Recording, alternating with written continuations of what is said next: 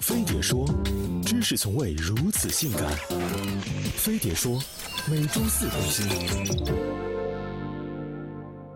马克思说：“要用发展的眼光看问题。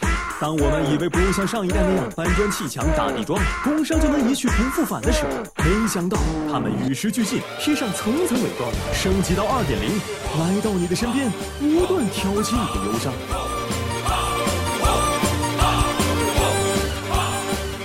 新世纪工商首先要数痔疮。所谓菊花残满地伤，痔疮作为当代采花大盗，只偏爱菊花这种花。不管是久坐的司机白领文职员，还是久立的教师交警售货员，都受尽痔疮的凌辱。频繁倒班的工种，如流水线操作工，在混乱的日月交替中，也频频出卖了自己健康的菊花。今天，痔疮一跃成为新时代企业 KPI 指标，只有色泽饱满、血流量大的痔疮，才算得上中国好痔疮。痔疮绽放你的菊花，在血光四溅中，也铺就了你通往升职加薪之路的红地毯。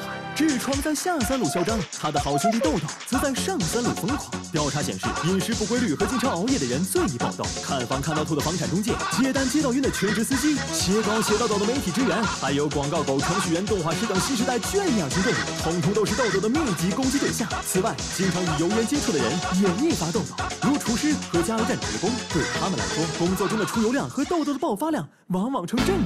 有正比就有反比，比如你越努力，你的头发就越少。据二零一四年的一项数据显示，我国脱发人口超一点六四亿，男女脱发比例七比一。中国人让 GDP 勃起，却也扫到了自己的头顶。他们之中有很多混迹于金融圈，行走于 IT 界，或是各行业的科研人员。以北中关南张江为例，那里光头泛滥，已然成为一道道刺眼的城市公园新污染。不过，据说秃顶的人性欲更强，秃顶也就剩这点优势了。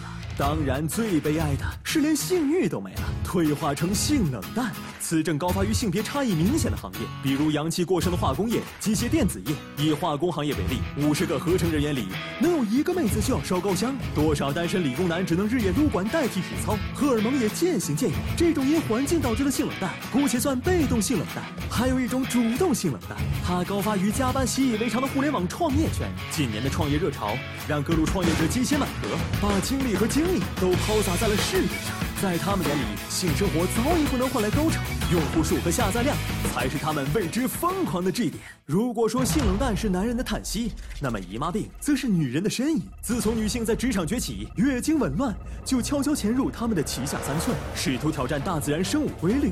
每天与化工原料共舞的药厂女工，常年遨游于消毒水和麻醉剂之间的护士，还有上天缺氧气、入地倒时差的空姐，经期紊乱早已见怪不怪。而那些恨不得让天下男人都臣服于自己的 OL 制服下的办公室御姐，过山车般的情绪波动，则让痛经成了他们隐形的。痛苦逼的现代人还没享够新时代的福利，却得了一身新时代的病。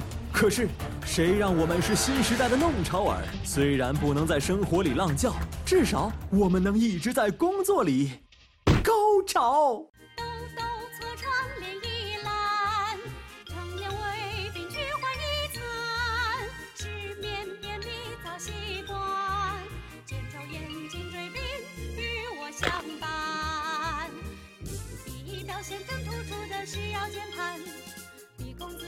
轻快的使之风干啊哈啊战士啊风尚战士